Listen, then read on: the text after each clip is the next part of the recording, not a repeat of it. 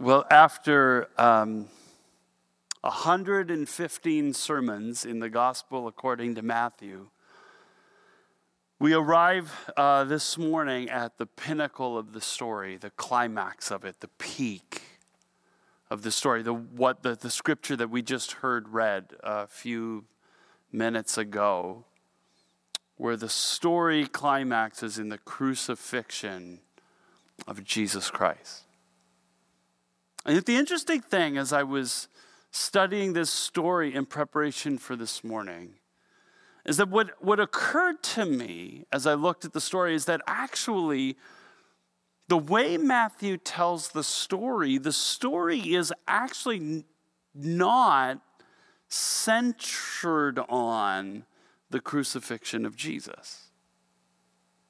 Truth be told, the, if you read it in the Greek, the crucifixion of Jesus is mentioned directly two times, both of which are in subordinate clauses. In other words, it's a part of the sentence that isn't actually the main point of the sentence. As you look at the story, what you begin to realize is the story is much more about people's response to Jesus in his crucifixion than it is about Jesus himself dying on the cross, that is. The first half of the story is about those who mock and reject Jesus. The Roman soldiers who dress him up like a mock king and then pay him mock homage before spitting in his face and beating him over the head. It's the story of them crucifying Jesus and offering him a, a drink, it says, that was mixed with gall. Uh, before crucifixion, many victims were offered a, a wine that had been mixed with some kind of narcotic agent to dull the pain of the process. But for Jesus, they mixed the wine with something to embitter it and to make it undrinkable. Talks about how they gambled for his clothes. They treated Jesus like a Vegas casino floor game. How they nailed the sarcastic sign above his head, mocking his pretension to be the king of the Jews. The story's about the, the Jews themselves who mock and insult Jesus. Um, everybody it says the passerbys, the, the bystanders, the chief priests, the elders, the teachers of the law, even the revolutionaries who are being crucified on the right hand and the left hand of Jesus, all of them are, it says, heaping or hurling insults on Jesus, shaking their heads and clucking their tongues and mocking Jesus, both for who he claimed to be. The refrain throughout the passages if this person is the Son of God. This person claims to be the Son of God. They mock him for who he claims to be, and they mock him for what he is unable to do. The persistent challenge is if this person's the Son of God, he should save himself. If he's the Son of God, God should save him. Look, he's calling to Elijah. A baby. Let's see if Elijah comes and saves him. And it's all tongue in cheek, it's all mockery. They all reject Jesus because Jesus has disappointed their expectation, all of them. For the Romans, Jesus is a disappointment of a king. He lacks the the pedigree and the nobility. He lacks the power and the prestige. The Roman soldiers are trying to figure out how this lone revolutionary is somehow going to challenge the power of the imperial power of Caesar sitting on the throne in Rome. And it's laughable, especially for someone who doesn't even have the support of the leadership of the Jewish people or popular support among the masses.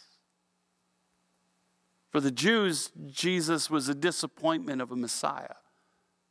He wasn't the nationalistic freedom fighter that the crowds were hoping the Messiah would be. He wasn't the, the uh, teacher and upholder of religious law, the, the, the enforcer of religious rules and ethics that the Pharisees wanted him to be. He wasn't the zealous promoter of religious tradition that the chief priests wanted him to be. They rejected Jesus because of how disappointed they were in the kind of king and Messiah he claimed to be. And it makes me wonder how many of us have at times and in our own ways pulled back from, distanced ourselves from, rejected Jesus because of the disappointment that he's been to us. Like the Romans, we wanted a Jesus who is powerful. And instead, in this story, we get a Jesus who is weak.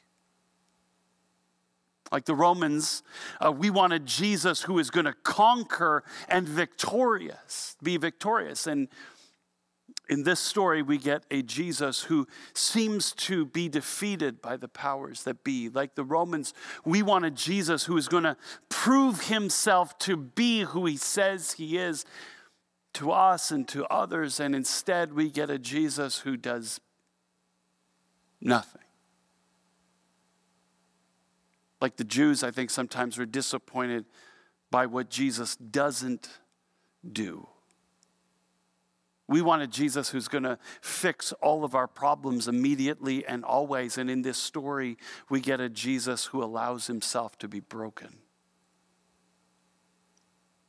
We wanted Jesus who gives us the life that we've always wanted, to make us healthy and wealthy, to give us good jobs and good marriages and good families. And in this story, we get a Jesus who, instead of bringing life, chooses to die. We wanted Jesus who agrees with all of our beliefs, of Jesus who affirms all of our uh, ethics and rules and whatever. What we get is a Jesus who challenges all of our conceptions of what God is like and what it means for Jesus to be a Savior.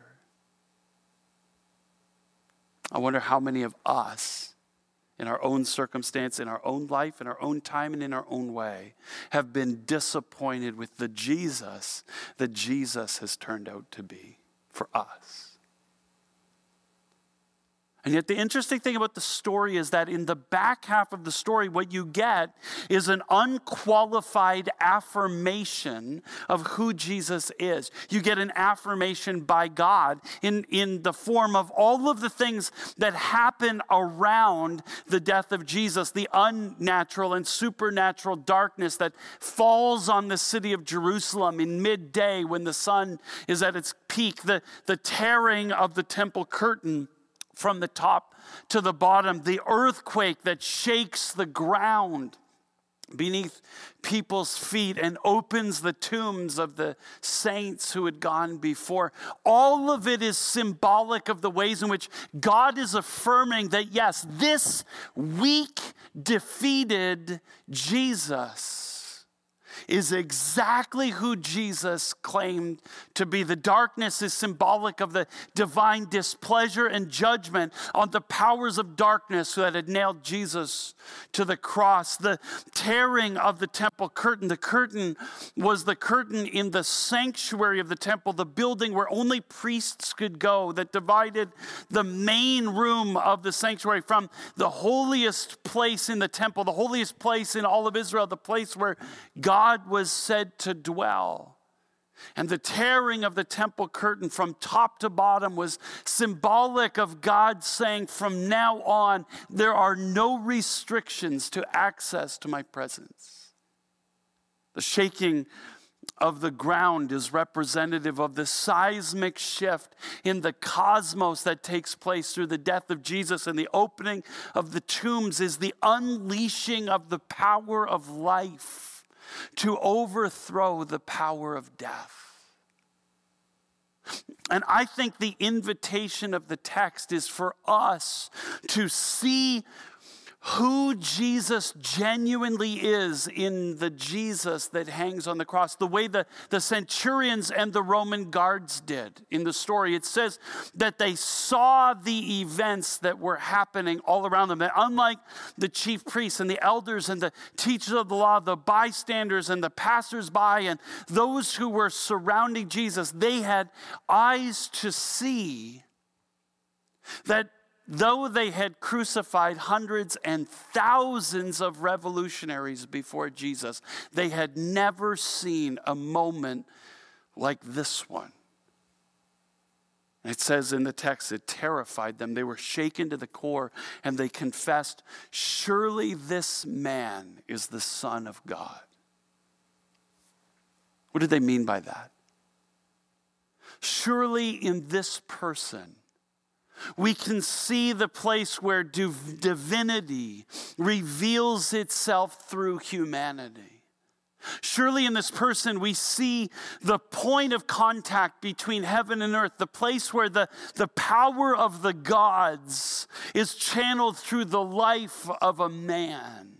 Surely in this person we see the one by whom the gods rule all of creation, the one through whom the will of heaven is being done on earth. They confess the truth about who Jesus is. And we are invited in the story to be those who lean in to Jesus hanging on the cross and recognize the way that Jesus reveals God to us. A God who would rather die for his enemies than kill them, who would rather save others than save himself. A God who comes in meekness and servanthood, who would rather serve, giving up his own life than to be served. We see a God who shows up not in power and authority, but through love and hope. And we're invited, like the centurion and the guards that surrounded the cross, were invited to embrace this God who reveals himself in Jesus hanging on the cross for himself. We're invited to confess, as they did, that surely this person is the Son of God, is the place where divinity and humanity meet, the one who shows us what God is really like. Surely this one is the Son of God. This is the person who becomes the channel of the power of God flooding into the world. Surely this is the person through whom the will of God is done on earth as it is in heaven, through whom the kingdom of God comes on earth so people live in harmony with God and harmony with themselves and harmony with each other, harmony with the world and all of creation itself. Surely this is the one who judges and condemns the power of darkness. Surely this is the one who tears the curtain that divides humanity and God and opens a way of access, a new relationship between us and God in heaven. Surely this is the one who has created a seismic shift in the universe and who has unleashed the power of life on the world which defeats the power of sin and death. Surely this is the one. And to embrace him for ourselves, to embrace the forgiveness and the transformation, the healing and the restoration that comes through Jesus' gift of his life on the cross so that we, forgiven and set free from the power of sin and death that was defeated by the death of Jesus, can become those who, like Jesus, radiate the life and love of God into the world. We can, empowered by the Spirit, choose a life of forgiveness and peace and servanthood and love. That's what the cross of Jesus is about. That's what we're invited to receive when we in faith receive Christ, entrust our entire lives to Him. That's what we celebrate when we come to the Lord's table together.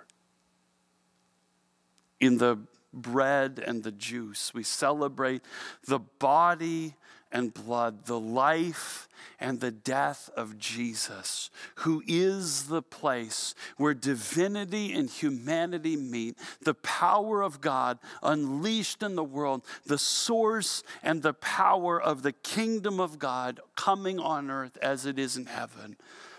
And we receive that by faith into ourselves and into our life.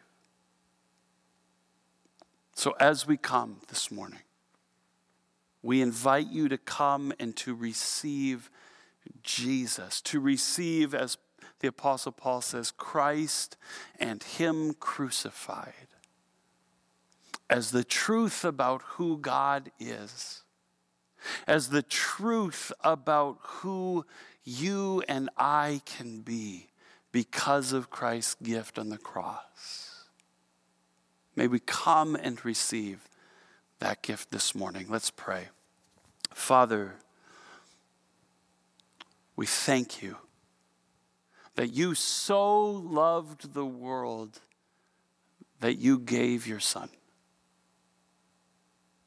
We thank you for Jesus, whose body was broken and whose blood was spilled so that we could have forgiveness and new life, that we could experience um, life, the power of life defeating the power of death, that we could live in the newness of the kingdom of God.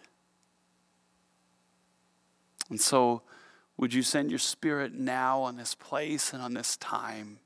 And as we come to the Lord's table, as we take the bread and the juice, which is the body and blood of Jesus Christ, would you fill us?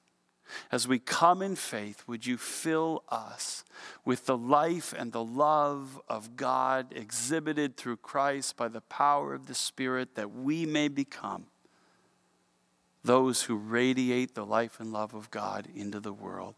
We thank you for the gift of Jesus, and we pray this in his name. Amen.